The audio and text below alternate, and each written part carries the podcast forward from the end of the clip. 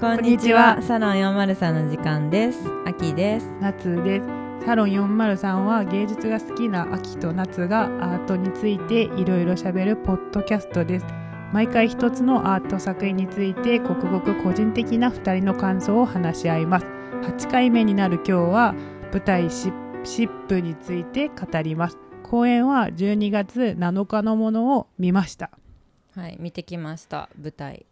ちょっとうん。経ちましたね見てから。そうね、結構経ったんで、ちょっと。そ思い出しながら思い出しながら。ですけど、ちそのね、うはい。ポックシアターでいいのかな、読み方。多分合ってると思います、千歳船橋に行きましたね。ありまして、ちょっと初めて上陸したんですけど、私は。そう私も小田急線で、うん。まあ、見たことはあるんですけどあなんかそね、名前は知ってた。そう。通り過ぎたことも多分あるとは思うんですけど、降りたことはなかったですね。どうでした、千歳船橋。は、うんまあね。静かな小田急の街だなっていうぐらいの、ちょっと迷いましたよね。うんうん。あなんかここがすごく迷う、うん。Google マップで行こうとしても迷う、迷った。あらかじめ確認しといた方がいいねちょっと早めにそうそうそう。行った方がいいかもしれない。で我々でも結構早めに着いてうん。あのね1階にカフェカフェがあってそう。そこでね不定,、うん。不定休らしいです。そうなんだ。いつやるかわかんないらしい。ラッキーじゃん。うんそ我々。うで飲みましたね。飲みました。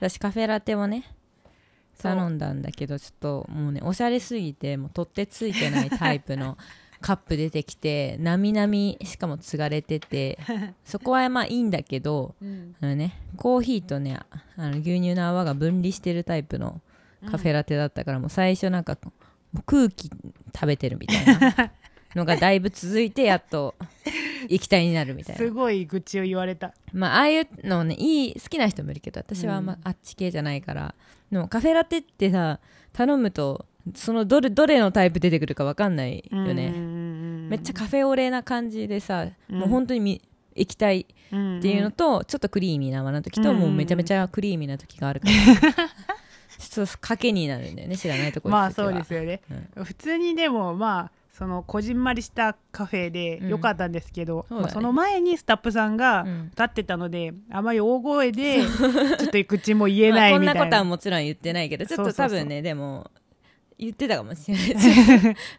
夏さんに。そう聞こえと撮聞こえたかってないなみたいな。でも普通にすごいなんかうん。楽し楽しいそうだね。楽しく。ちょっと30分ぐらいそこでねあの誕生日占いとかの本もあったから、ね、あそうだそうだそれ。それ見てた。キャッキャキャッキャしてそうキャッキャキャッキャしてたで2階が舞台になってたんですよねシアターになってはそうそうこれ、うん平日5万5千円で借りられそうですからでなんかずっと夏さんになんかさ最初からもう「あきさんこれ借りましょうよ」って言われてなんかあもうライブを、ね、やりたいもう本当ややりたいらしいやりたい公演やりたいですね、舞台。公演をやらされそうになってますすごいもううおすすめしてたら 最初はちょっと乗っかってくれたんですけど、うん。もう帰る時は いやちょっと千歳船橋とかちょっとみんな来ると思いますみたいな。新宿さえ来ないのにみたいな。いやもう集客大変なんですよ本当に、うん真剣な話、いうんそう。やでも、本当？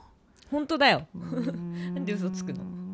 いやでもめっちゃその雰囲気は良かったからそういやでも来るって来るって。意外と来るって。だから意す外と？だってここれ見に来たじゃんみんな。いや、まあこれは来るでしょだって。どんぐらいかわかんないんですけど。人気なんでしょうから。人気でしょうかね、人気でしょう。関係者が聞くとどうかわかんないんだけど。まあ聞かないでしょうちらのあれ。まあね。まあね。でもそのそう行く時も、ちょっとうちらが住んでるところがちょっと遠かったから、ね。まあ行き、うん。行く時もそうだし帰る時もそうだったんですけど、二人で言ったのが、うん。ここの演劇してる方々はどうどうやって生活をそそうやってるのかなっていうのをずっと真剣にう、うん、話し合いましたね。チケット3500円とかだっけ？3500 3100まあまあそれぐらいの。とかで客20人ぐらい？そう20人ぐらい、まあ、30人ぐらいで20人ぐらい来てたみたいな感じだったのかなで多分。全員がお客さんじゃないっぽかったからなんかうん。関関係者も、招待とね、か、そういたからこれ採算取れんのかなとか勝手に考えてたり。そうその人たちはどうやってんのかなみたいな、そうそうそう。でねその公演日だけじゃなくて稽古の時間もあると思うし普段どうやって生活させてるんだろうっていう疑問を感じながらねいつも通り金のお話をしながら。そうそうそう。金、ん。もう全部金ですよね、うんここを借りたいっていうことも安いじゃんっていうことでもうずっとその話ばっかやってたっていう。ね。ね。まあそういうことなんですけど。舞台とか演劇とかよく見ます？よくは見ないけど見たことはあるぐらいですかね。誘われたら行くって感じ。うん。好き？いやーまあ嫌いじゃないですかね。めっちゃ好きでもないけど。なんか舞台の内容にもよるし、まあそうですよね、うんでも生のねやっぱ目の前でその演じてくれるっていうのは面白いかなと。そう。思うかな。薄。薄い反応だな。いや私は演劇好好き好き。すご結構い行くの？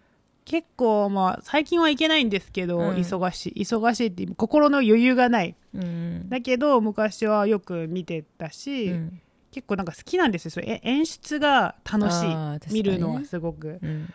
あのあとまあ楽しいってこと。あとあとってなんか好きなシーンとかでまた言うので、うん。その時に言いますけど演出とかがすごく好きなんで照明とか照明の使い方とか、ん。音楽の使い方とか、その舞台どういう風にするのかっていうのがなんかすごく面白いしなんか映画とかも好きは好きなんですけどなんというかな結構見えないじゃないですか演出が。結構、うんうん。なんかリアルすぎててもう編集がスムーズすぎてて、うん。どこがどういうふうに演出されたのかが分かんないっていう演出者のあの力があまり見え見えないようにしてるんですけど、演劇ってそれがもうすごく見え見えだから、うん。結構なんか楽しい。そのあのこれを作ってる人のそのなんていうか表現っていうか、うん。そのアアートあの作品が見えるからうん。すごい好きです。好きですね。結構熱い気持ちが。あるみたいで。まあとにかくそれはそう,、そうなんですけど、うん。今回のこの「シップ」っていう舞台は、うん。演劇ユニット浮世？浮世って呼ぶのかなこれ。浮世？浮世企画かな浮世企画っていう、あのー方々がやってる、あのー演劇なんですけど、うん。浮世企画っていうのはあのーなんと言いますかまあ書いてあったのはそのホームページにうん。さまざまな人間がお互いの違いを超えてあるいは面白さとして持ち寄って持ち寄ってうん。交差した表現をすべてすべく 武蔵の美術大学にて肩上げ。ねしたらしいですね。週なむさびです活動ねあむさびそう。うん。週な活動は主な活動は、うん。まあ、演劇作りとそのジネなん？ジン。ジンジン、うん。ジンという子子小冊子？を作るらしいです。うんまあでも確かになんかいろんな人間の違いを見て楽しむような演劇でしたよね、そうですね。我々見たものもまあまあね、私はすごく楽しかったんですけどね。私も楽しかったですよ、もちろん。そう、うん。でそどういうあらすじだったのかあの簡単に簡単に紹介すると。はい。えっとこのシップの舞台の内容なんですけどもミーっていう渡辺美也っていう人は幼稚園で開催されるバザーに出す手づ品作りをミーの共通の友人である松井松井玉樹さんうん。と桃子土屋優子。で信濃ね小野田信濃の3人が家を訪れて手伝ってました。で裁縫をしながら4人それぞれの現在から過去の話を打ち明け気まずい空気や一触即発な空気になりながらも最終的にはお互いを認め合える仲になるっていう話でしたね。そうですね。でも本当にこれぐらいのあらすじでそうそう。いいんで、特になんか中にすごいストーリーがあるかっていうと別に何もなくてうんただみんなが昔のこととか今のことを語って進んでいくっていうことですよね。それぞれのうん。登場人物の話が出るみたいな。話なんで、うん。まあまあその中で、まあ、信濃さんうん。信濃ちゃんとかが不倫してるみたいな感じそうそうそう。もう松井さんがなんだ不倫で離婚される？されるっていうか、不倫で離婚した？みたいなこととかも、まあ、メインのストーリーの一つにはなってるんですけど、そうだね。まあまあまあまあですね。まあまあまあね。この4人がすごく大事。そう。登場人物4人。うん。あと一応途中で別の人も出てきたりするんですけど女優さんは4人しかいなくて、うんうん。4人のそのミーと松井と桃子と信濃が主として登場人物いて繰り広げられていくっていううん、そうですよね。話ですよね。どうでした？なんか一番好きだったキャラクタいやー私はね特に好きってキャラはないんですけどもね、ー、うん。強いてあげれば。強いてあげればまあ桃子じゃないですかこの中だったら。あー、ね。なんで？おめこは私、あのうん。そのおめこを演じてた方が私のタイプでああ確かに顔綺麗だった。顔き綺麗でなんかすごい、うん。細い方うん。守ってああげたいー確かにガリガリだった。う んなんかね目鼻立ちがしっかりしてるせいかなんか最初さ人ご人殺しとかさ殺人鬼だからってなんか茶化されてたよね。あーされて私もね普通普段ね顔が怖いって言われるんで 今でもナツさんに言われたりするんですごいちょっと気持ちわかるし あそういういじり方やめてって思いながら見てた最初、うん。そこに共感したってね。共感して、うんうんまあね。うん、全然私は結構意外とシナノが好きだった。あそうなんだ。うざいんだけど面白いじゃないですか。まあ確かに変わった感じの子だったよね。こういううざいキャラクター一人ぐらい欲しくないですか、まあでもストーリーを進めるにあたっうんてシナノみたいなキャラいりますよね、そう、うん。よんあの現実でも結構なんか、そういう人が一人ぐらいいるとなんかネタになるっていうか確かに。楽しそう。そう楽しいから、まあ、シナノが一番好きだったしなんか演技もうまかったじまあゃないですか、ねすごい上手でしたよねシナノさん。すごかった。あんなうざい演技できるんだみたいな、ね。なんか途中でさあの、うん。シナノじゃないキャラをも演じてたじゃないですか、はいはいはいはいはい。編集者の上司。ああそうそうそうそう。で全然ほんと違う人だったからそう。なんかもう本当演技力すごいなって思いましたけどね。もうすごいすごいと思いました、うん。けど、まあ、自分に似てるっていうと、うん。もめこですよね。やっぱりそういう、うん。まあ、結婚してないし、うんその、まあ、仕事うん。仕事を中心にやっているみたいな感じは、うんまあもめこと似てたんですけど、うん。別にあんまそんな共感はしなかったんですけどうね、ん。まあ共感はあんましなかったかな、うん。なんか最初さあのもめこと信濃って面識なかったんだよね。そうですねそうですね。で最初、えー、と松井ともめこがうん。最初いて、うん。その後ミーが来て、うん。で最後に信濃ちゃんが来たんだけど、うんうんうん信濃ちゃんが「飽きた」って言った時に、うん。あのもめこちゃんがちょっと気まずそうにしてたのを見てなんか俺人見知りするタイプなんかなって思ったんだけどどでもなんかその昔のシーン振り返ってる時にうん。編集者の編集者で勤めてた時のシーンがあった時にはめちゃめちゃなんか上司とうまくやってたうん。しなんかクライアントともうんにも気に入られてるみたいになったから別になんか人見知りとかでもないのかなとか思ったりして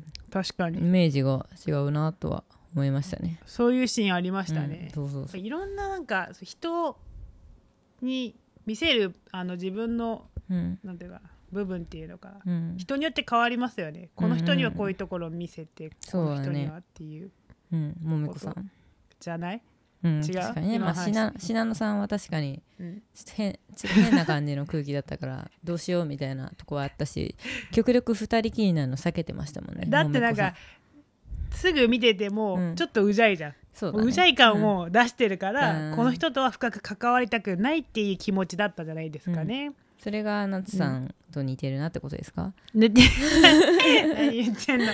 似てないんだって。が似てる？似てない。私はなんていうかなむしろそういう、そういうタイプの絶対関わ,、関わっちゃうと面倒くさくなるなっていう人と関わってしまうタイプだ逆に向か、からっていくタイプだもんね。そうそう。だから面白いんだもん。うざい人って、まあまあね。なん確かに、見ててうん。面白いんだけど良くないことだっていうことはもう、うん今は重々承知しております。そういう深く関わらない方がいい。うんまあ基本的に、うんあの社会で私が本当に4人を会ってたら、うんシナノちゃんは一番避けた方がいい人なんですよね。ん違う？私松井さんが怖いけどああ怖かったうん怖かった。そりゃそう。し私多分どっちかって言ったら信濃さんと仲良くなるかもしれない 私のタイプ的にはマジで？うんなんで？うざいじゃんでも。えー、うざいけどなんか害はなさそうみたいな。あまあいや、ん。害はないですね、うん。松井さんの方が害そう松井さん怖い攻撃攻撃しますよね。うん。なんかなんだっけ人としてどうかしてると思うみたいなこと言ってましたよね。自分の価値観を押し付けてくる系じゃないですか松井って。怖いですね。怖かったな松井とでも二人きりやだな。ああそうだ、でも確かに。でも多分一番苦手なのは私みーみーさんですよ。えなんかいろいろ変わっていくんだけどみんな嫌いなんじゃない？まあ あんま基本的に多分あのグループの中に私はいないと思うんまあですけど。好きなキャラはないっていう。そうそう。ミーミーってあ活発な子で活発な人ですよね。なんかあの子持ちのああはいはいはいはい。はいですね。渡辺美也専業主婦松井の高校からの友人の人です。うーん。まあねゆ、うん。ゆ愉快な人ではありますよそうね愉快でね楽しいんだけどなんか実はさうん。実はなんか腹の底で何をも考えてるか分かんない系に。私が勝手に思っちゃうからこの人怖いなって思っちゃやでもなんかうん松井がいなかいない時になんか言ってたりしましたよね、もう実は不倫でそうそうそう。みたいなうそれもなんかうん。言っちゃう感じとかもどうなんかなとか思って、まあ言わない方がいい、い、いやなんかなんだろうその信濃ちゃんに、うん。まあそういうその松井さんがうん。その不倫でなんか痛い目にあったから、うん。ちょっとそういう話はしないしない方がいいかもねみたいなこっていうための助言っていうよりは実はさみたいな言いたい方が強くて結構みんなのことペラペラ喋る感じだったからまあそうですよね、うん。まあこういうタイプでそういう人なんですよね。なんか悪気はないよみたいな。そう悪気はないし、うん。でもしかもなんか話聞いてくれるじゃないですか、うんうん。大体なんか話したいって信濃ちゃんが言ったらみーさんが聞き聞くよみたいな 言ってたから多分みんなのねそういう話情報を持ってるんですよ。みーさんは多分情報屋だと思う。なるほどなるほど。怖いんだよそういう人ってなんか。うそうですね。報握られてるから、なんか、うん。そうですね。言いたくないですね、こういう人にはうん。自分のこととか、話さない方がいい。あまり。いやーちょっとなんか辛くなってきたこの4人の話してきたうね。まあ、見るのはすごく面白い、うん楽しかったんですけどなんか一人一人をについて考えてみると、うん。若干辛いですね。うん、結構言いそうだなっていうキャラクター作りちゃんとしてましそれくらいリアルに描いてるってことなんだから、そう。そう、全然すごくいい演劇だと思います。うんうん、そう思います。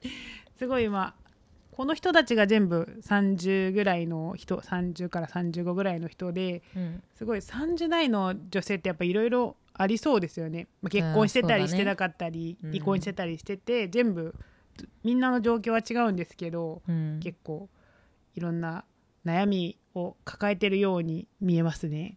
そうだよね。周りがね結婚したり子供いたりで自分はパートナーがいなかったら焦ったりうんうんうんするし、まあ自分子供もいて旦那もいたとしても、うん。やっぱ旦那がね思うようにうんうん。助けてくれなかったりとか、そうですね。もちろん子育てでねストレスもあるだろうし。うん。であとねその30代でいろいろね体の方も変化していくから今まで、で若さでカバーできたところとかもなかなか無理が効かなくなったりとかしてきてうん、結構ね辛い時期に入っていくのではないかとそうなんですよね。思われますけども。今辛い今私辛い。今辛い。30来て代る？辛い来てる来てる。なんか変わったことあります？20変わったことうもうもうあの身体的にはすごく、なんていうか疲れてる？みたいなのはありますよ、無理したくないみたいな、うん。無理しても遊びたい。無理しても何かしたいみたいな気持ちが強かったんですけど、へーなんか全然ないですね。帰りたいみたいな。家帰りたい。え前はもっと遊んでたんですか、遊んでた遊んでた、えーすごいもうすそううん、家帰らないみたいなずっと、えー、マジで？どな何があったの？何が？まあでも日本っていうのが大きいんですよ。あーそっかそっか。だらその日本とうちの大学の人たちああそうね。のなんか、ね環境がそうさせてるのもあるのかな？そうすごいもう人間関係のストレスめちゃくちゃ受けててそっかそっもう家に帰る方が一番いいよみたういな、んまあねふうにはなりましたけどそういうのも変わったし、あと、うんやっぱりなんか周りが30代になると結婚してたり落ち着くんですよね、うん。いろんな仕事だったり、確かに。ねまあ、ここに来てるあの出てる4人も信濃ちゃんはどうかわかんないんですけどみんななんか、家庭はあるかもしれないけど、なんていうかその仕事がなかったりみたいな。仕事的には、あの落ち着いてなかったりっていうことがいっぱいよあらあったのでそういう状況だったので、うん。結構その両方どっちかもいいからどっちでもどちらかでもいいから結うん。構落ち着きたいんですけど、うん落ち着かないからすごいイライラするのもあるんですよね。落ち着いてる人を見ると、うんちょっとイライラしてたりみたいなうん焦ったりうんうん。するんじゃないかな、うん確かにね。周りと比べちゃいますよね。比べますよね。めちゃくちゃ比べる、うん。みんななんか比べなければいいじゃんって言うんだけど そういう問題じゃないから。まあね比べないようにできれば悩まないですよねでも比べなくて生きられる、どんだけなんか自己中なのみたいな。まあね自己肯定力が高いんですかね、うーん。まあ、確かに比べることで何か自分にね有益なことがあるんだったら確かに比べた方がいいいけど。やなんかねもううん。ちょっとね、アッキーさんはそういうのがすごくできてる人だから、すごいできもうてないって。人に無神経だからもう関心がない 関心が。あるあるある。関心が。無神経ってすごいこと言ってますよ。いや違う違う違う。神経使ってるよ。無神経じゃない。無神じゃあ無神経はキャンセル。キャンセルだ無キャン神経はキャンセル。取り消しするんだけど、うん。なんていうかな。すごい集中できますよね自分にええまあ集中、まあ、できる時もないけどもちろんそのうまくいかなかったらさやっぱ売れてる人とか見て比べちゃったりは全然しますよね。辛いなとうーん。まあそれはみんなある。妬み。そこはみんなあるでしょ、でもうん周りとはあまりなんか、周り。あでももちろんそのめっちゃお金稼いでる人とか。うんバリバリ仕事してる人とか見るとなんか置いてかれてんなみたいには思います。よ思います？絶対思わない。絶対言っただけ。いいよ思うって。ボーナスいいなとか思うもん。お金の話じゃん普通に。いやなんかねこの前なんて言ったっけ？3万円ぐらい振り込んでほしいとか30万。あ30万30万30万。クリスマスプレゼントにね間違う。30万振り込まれないかなってもうすごい。生々しくておいこれ本当の願いだなっていう。ボーナス欲しいなっていう。まあお金にもまあ困りますよね。30代までなって。そうそうそう。なると、まあ、そんな安く全てをなんか済ませることもできないので、辛いですよね、やっぱもう辛いですよね。うちらんこういうふうに生きてる2人も、いやもう楽しく生きたい。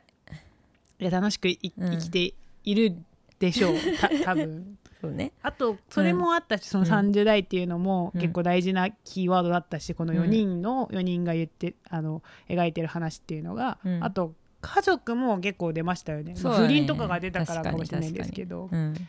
どうですか家族？家族族、私の考える家族ですかね、うん。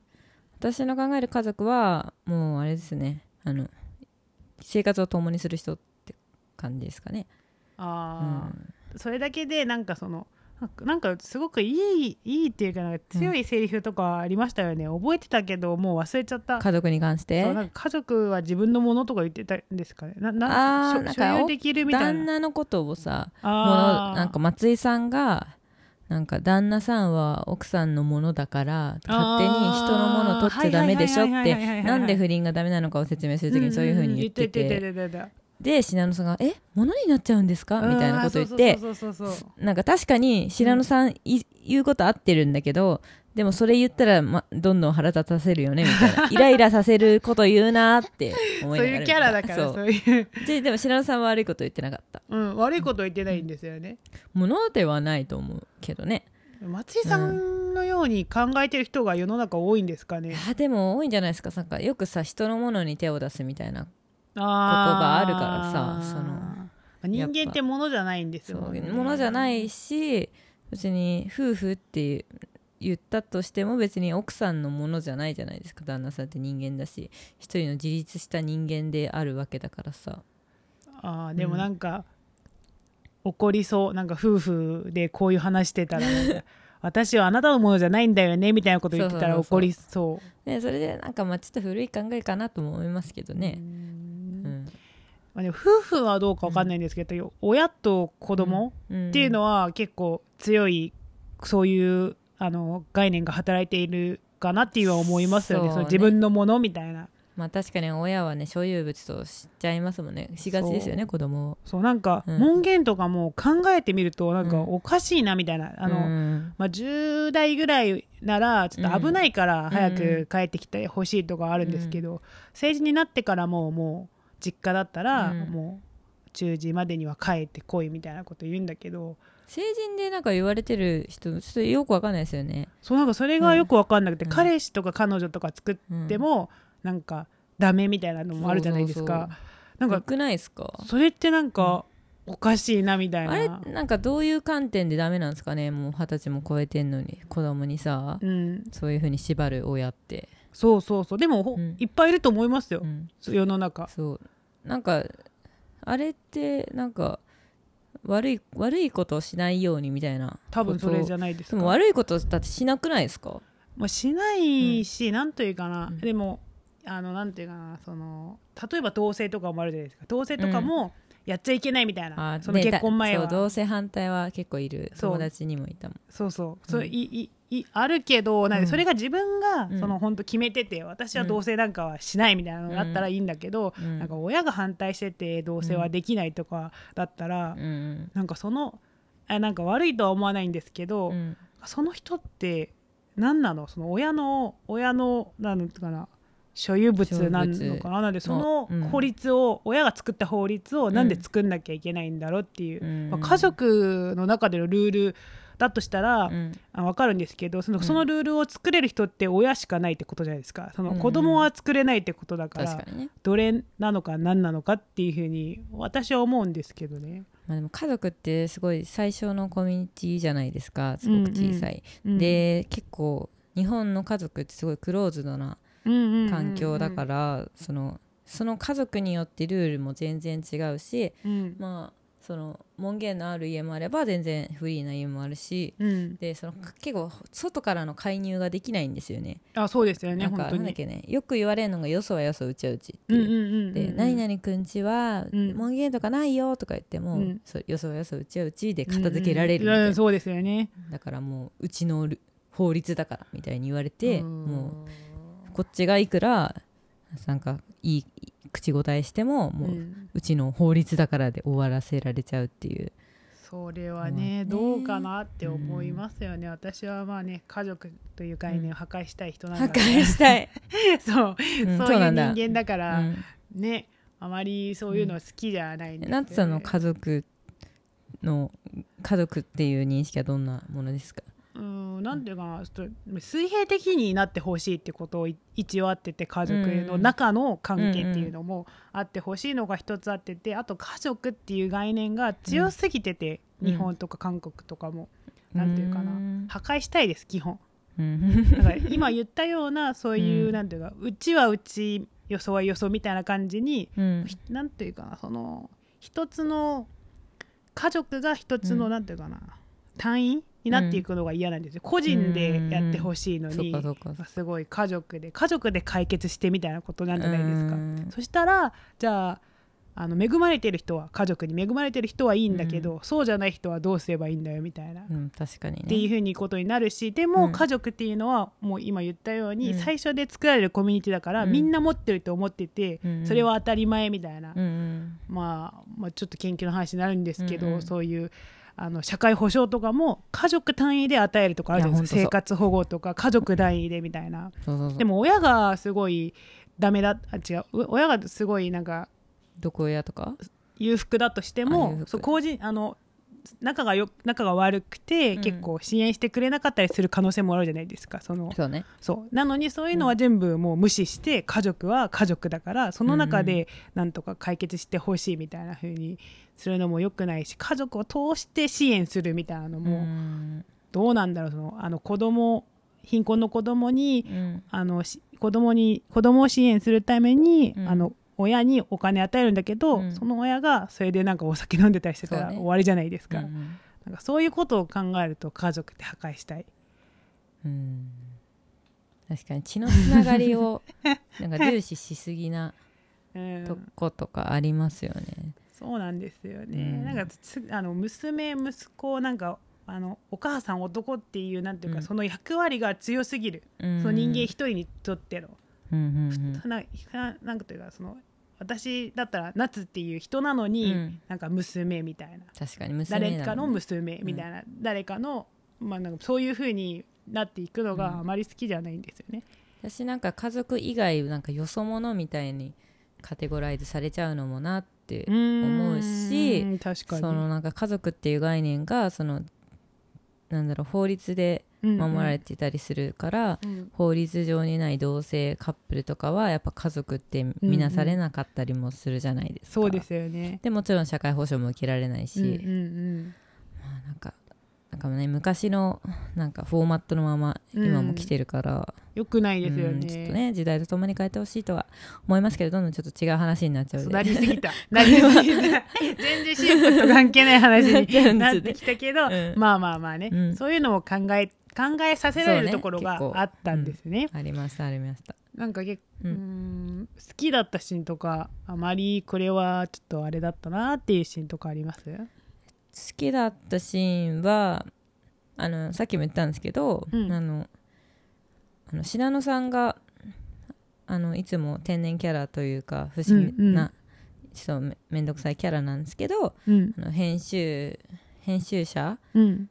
の上司うん。を役をやった時に、うん。その信濃ちゃんの役はすごい天然系でわけわかんない子なんだけどうん。その上司の役はすごいバリキャリの上司っていう感じですごい対極にあるようなうん。うん。2人だったからその演じ分けるのもなんかまあそんな難しいことじゃないんだろうなとも思ったしその演演者のうん。その演技のえ演技のポテンシャルうんがすごい出るなと思っていいシーンだったのかなそそこを信濃ちゃんにしたっていうのは結構いいなと思いましたけどね。そうですよね。多分いろ、うん。多分いろいろ計算して多分そうしたそうそうですよね。そう配役とかね。なんかすごい良かった、私もそれもそれ良かったです、それと逆で、うんもめこが松井の元旦那役演じたシーンあったじゃないですか、うんうんうんなんかあれがなんか結構これシーンが変わる時になんか説明とかなくて、うんうんうん。急に照明とか、うんうんうん。なんかもう演者うのん。顔つきとかで変わるんだけど、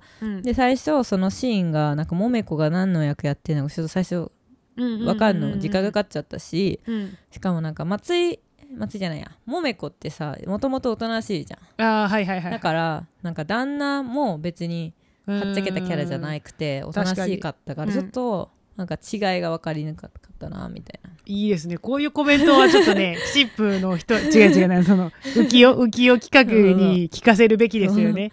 でまあでもなんか日によってうん。なんかゲスト呼んで旦那さんんは男の人にやってもらったりとかしたらしいんだけど、うんうんらしいですね。でもなんか我々はそうじゃなくてよかったなと思った。その4人だけでその全部演じ分けるのが見られてよかったそう。それはすごく醍醐味でしたそうねなんか別の人が演じるんじゃなんか意味が変わってきちゃうというか。そうそうそう。4人だけ女女性で演じるのが、ね、意味があるのかなって思ったんでこの舞台ねすごい。私もうん。一番好きだったシーンは、今言ったその松井がその旦那と不倫相手と喋った時が一番好きで、うん。うんそれが一番最初に演出が変わる時だったんですよね、だからちょっと分かんなかったってこともあるんですけどそ,、うん。のなんかそういうふうに振り返なんか過去のシーンをうん。そういうふうに照明で、うん。あの過去だよみたいなふうに演出を変わらせるみたいな変えることを変えると変える場面がすごくなんか演劇っぽくていいなみたいな、ね。舞台だなみたいなこれ、うん。っていうふうに思っててワクワクしましたね。結構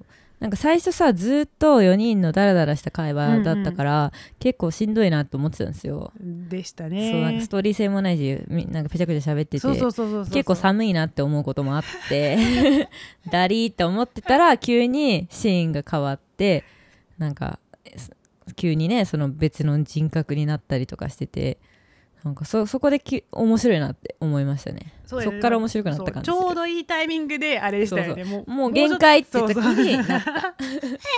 そうそう。そうそう。それちょっとありましたよね。そうそうそう。結構だらだら喋るのが前ちょっと長いんで、前の時そう長いんだよね。うん。ちょっとあれでしたね。あと、うん。ねストーリーとかわかんなくて結構うんうん。一応喋るみたいな感じでうん。言ってるから、うん。ちょっとあれだったんですね。確かにそこはでも必要なシーンだとは思うんですけうどね。ん。ちょっとなんかまあちょっとせっかちなんでね退屈しちゃったかな。最初は思うちら一番前の熱で見てたのでうん。すごい。まあね。でもまあね。うんまあ楽しかった。私はすごく良かったと思います、他に好きなシーンとかあります？それとうん。なんかそのシナノがうん。部活やってた時、うんうん。昔の時部活やってあー卓球やってたね。とかあの、うん。どこ関西の関西弁とか使いましたよね。ああね。なんかわどかんないど。こだかわかんないけど。滋賀違う？滋賀滋賀の方だっけ？わかんないうん。教えあ覚えてない。うん。それだったんですけどその時もすごいなんかううまいなみたいなふうに思ってて、うんうん。いろんななんかキャラなんかそのシナノっていう人の主人公じゃないんですけど、そうん。この人の性格を見せるエピソードがいっぱい入っててて、確かに。そのあの普通、まあ、みんなはなんかそのなんていうかなそのその行動とかうん。喋り方とかでもう、うん。すぐ分かるんですけどこうんうん。のどういうキャラなのかって分かるんだけど、うん。それがそういうふうにななんでそういうふうになってしまったのかっていうことに対してのいろんなエピソードが後から出るので、うん。結構なんかね興味深いキうんャラだなとか思っ確かにててすごいシナノに集う中んされましたね。結構あれですよね。信濃と松井メインで進んでいく感じでしたよね。そうそうそう。意外と。うん。意他のもめこはあんま掘り起こされたりしてなかった。もめこまあうん。もめこってでもなんかなさそうその話が。あるじゃないですか。わけ、うん。わけある人とわけない人わけない人わかんないけど、あんまなんもなさそう。普通にその見えるまんま。みもそうだだし、確かに。まあ、あり得る人なんだけど、うん。普通の人みたいな。うん松井がちょっとね攻撃的すぎてて、そうだね。松井怖かったね。あまり私好きじゃなかったそのなんか、まあその好きじゃなかった、うんうんがそのあの旦那は自分奥さんのものとかっていうのもそうだったしうん。不倫したそのああの信濃に対して人としてどうかしてるとか言うんですけどいやそれを言う人そういうことを言う人も人としてどうかなっていうふうに私も、そうね。ちょっと思いましたね。しか。もなんかその不倫は絶対悪だっていうのを盾にしてうん。別に信濃にね何か迷町が迷惑かけられたかってかけられてないのに、うんその自分が不倫されたうん。相手と重ねてやつたりしてるじゃないですか、あそうそう本当に本そ当に。ちょっとね大人としてどうなのって思いましたし、うんそうですよね。気持ちはまあ分からんでもないけどそれはちょっと大人げないんじゃないのって。うんそそんな嫌だったらその本当のその不倫の相手にそうそう言えばよかったのにそう。そその人には言えなくてなんでこっちにそうみたいないうのもどうかなって思ったしね。そうなんですよね、まあ、松井さんまあそもそもその職場でもうん。なんかそあちょっと嫌われたんですよね。うん。でもそれが結構そそのた多分そこで人としてうん。どうかしてるよっていうふうに言われて、うん。多分その言葉を根に持ってて、まあ後で言ったと思うんですけど、うん。そういうのもなんていうかあそういうなんか傷があったからこういうこと言ったんだなみたいな風におなんか理解するんじゃなくて、うん。なんかもっとちょっと器のちっちゃい人間だなっていう風には私は思っててって、自分がそういう風に言われたからって言ってそれを言い訳にしてその信濃ちゃんにもうん。そんな風にするのかなっていう風に思ってて、うん。あまり私は好きなキャラではなかったですよね。そうですね松井さん。うんディスってしまった。いきなりディスってしま仕った。方ないこれ。うん、でもすごくうん。いろいろ考えさせられるところはありましたね。いろんなキャラが出るのでこういうキャラどうす共有ほん実際にあのこういうキャラの人とはどういうふうに接すればいいんだろうみたいなことも考えてて考えてみてて、まあ仲良くにはなれないでしょこの4人。まあ仲良くはなれないねていうことはありましたねう。んなんか理解できなかったシーンとかあります？うんでも松井とかが言ってるシーンは全て理解はできなかった。私結構あのうんなんかその信濃がさ最初はさ、松井と結構言い合いみたいになってて、うんうんなんか不倫の何がいけないのみたいなことを言ってたじゃないですか、はいはいはい。だけどその松井の家族のことを聞いて、あーはいはいはいはい。でなんかなんだろう思い直すじゃないですか。なんかやっぱり私良くないですみたいな。あそれがちょっと意味わかんないなといやお前それ分かった上じゃな でもう言ってるんだと思ってたの私。分かってなかったのみたいな。そういうキャラなんですよね。ちょっとおかしい。やそうなんかそれを分かった上ででも不倫不倫っていうかそのまあ不倫って言っちゃうとあれだけど、まあ、法律的にはね、罰せられることだけれども、うん。人が人を好きになることはもうしもう仕方ないことだし、うんうん。別にそれはそれとっても素敵なことだと私は思うから、うん。そういう意味で別に悪いことじゃないじゃないかなって思うのね。うん。たまたま相手がいただけだから。うんうん。そこはちょっとね変えないでほしかったんだよね。あ確かに。そう最初信濃いいなと思ったんだけどね。最終的になんかそっちに流れちゃったからおや？って思って。思いますよね。じゃあ何なんのみたいな感じはありますよね。でも不倫不倫って何ですかね、不倫ね。不倫っていうのを何だろうっていうふうには思いました不ね、倫でも男の人の責任じゃないですか、基本。まあその不倫その不倫した方ですよねまあ男も女も。そうそうそう。なんでその女同士で、なんていうそう関係ない。よね喧嘩しなきゃいけないのか分かんなくてその男の子にあ男の子っていうか旦那さんにうん。言えばいいじゃないですかその、うん。あ不倫してる方も、うん。あのそっちは片付けてほしいっていう離婚とかしてほしいって言えばいいし、その奥さんも、うん。その男あの旦那さんにどうにか、旦那さんを責めればいいのに、うん。なんでその不倫相手を責めるんだろうみたいな。不倫相手への罰重すぎませんだって。結構一緒ある男も取られるしさ。そなんか不倫だからどう考えても旦那が悪いじゃないですか、うんうんうんうん。なんかいや旦那がちゃんと理性聞かせてればよかった話なのに。そうそうそうそうそうそう。んでそんなしかもね責められるのも不倫相手だったりするし、うん、結構そこら辺はねちょっと納得いかない部分わかんないですよね。うんまあそういうところが理解できなかったシーンですかね。あとあの最後にさ松井がすごいなんかダークサイドに落ち落ちてさうん。一人語りみたいになってさ もうなんなんみんなみたいな。なってるとところに信濃さんがうん。急に「松井さんすごい!」って言い始めるじゃないですか。でね。はいはい、みんなも一緒にみたいになって、うんうん。でなんかそ松井も別に悪い気しないみたいなうん。空気になって、あれなんなんすか？あのあ。信濃さんが松井さんがダークサイドに落ちてるのに気づいてうん。やらなきゃって思ったのかなみたいな、勇気づけたいっていうことじゃないですか、うん。優しい気持ちっていうこそとう。信濃ちゃん意外と優しいんだって、信濃さん結構優しいよね。本当は根は優しい、ね そうねそれがちょっとうまくね外に出ないだけで、うん、ただ優しい子ですよ、うん。なんかわかんない。まあそのわかんないシーンはいろいろ理解できなかったシーンはちょっと結構ありましまあたね,、ねあるけど。いろいろ。うん、最終的なまとまり締め方もよく分からなかったし、そうなんか、うん。みんなでまたなんか盛り上がりましょうみたいなことでしたよね。そうそう。で最後あれだよね。松井のなんだっけ親？ああはいはい親がなんか既得状態だかでうん電話うんかかってきて終わりみたいな、ああだそうだそうだそうだ。そのなんでそれが終わりなんだろうって思ったし、いやわかんないですね、うん。い、やもう忘れちゃった。本当？最後そこそれで終わりなんだちょっそとう図工ってなった感じするけど。最後のところが弱すぎてて、多分。そう締めももうちょっとなんか欲しかったなみたいな、まあそうですよね、うん。まあでもし、えうん。ーまあまあ最善だったかもしれないですよね、うん。この人たちの。でもまあなんかなんかよくわからん4人4人で別に何かを解決するでもなくお互いの価値観を共有し合うだけで終わったっていうのが、まあ、シップのテーマかもしれない。テーマかもしれない。そう。テーマかもしれない。求めすぎてた。うん、なんかとかある。まあ、シップあと後で言ったのがこのシップってどういう意味なんだろうって言ってたら、うん。フレンドシップのシップシップ関係みたいなのうん。で、とかあのふ船のシップもあったりうんうん。の用法の意味があるって言ったんですけ言どってたね。まあ、そしたらまあその友情ってこういうことなのかなみたいな風にもうん。思えばまあいいかもしれないですよね。そうなんですね。フレンドシップだったそうすごいお互いが理解できないんだけど理解し合おうとするいろんな努力みたいうんうなん。感じでいいかな、うん。いいかな？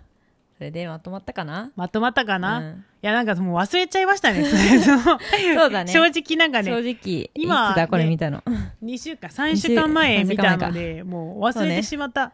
すぐに撮りたかったんだけどね。その時は結構言いましたよね。確かに喋っいろんな話が出たけどすごい。になってさなんかもうなんか熱量下がってるもんねなんか、今はちょっとね 楽しかったけどうん。演劇も楽しかったしそこ、いろいろ楽しかったんですけど忘れてしまいました、やっぱりその感想とかはうんすぐ言った方がいいですよね、学んだねうん、すぐ言った方がいいっていうのが勉強になりましたね。でもいいうん演劇でした。みんな、あもう見見れないか。みんな見れないけどまあ でも演劇は見に行った方がいいですよね。後でまたやるかもしれないですよ、そうそうそう。このシップっていうのは。うん。そう。あ3800円だった。あ結構高かった。そう、ううんちらは前売りであそっかそっか。3500円だったけど、でも価値はありましたよね価値はあった。めちゃくちゃ価値あったし、うん。このアポクシアタシアターもすごく良かったので、ーぜひ行ってみてください。他のところでも他のあの舞台でもいいからうん。見てくださいそうね。ねサロン403第8回はここまでです。今回はどうだったでしょうか？Twitter、Instagram とございますのでよかったらフォローしてみてください。さようなら。第8回お気に入りのカバーはコックの強く儚い者たちです。聴いてください愛する人を守るため大切なもの気づくため海へ。出たいのね。嵐の中で戦って突風の中生き延びてここへ。来た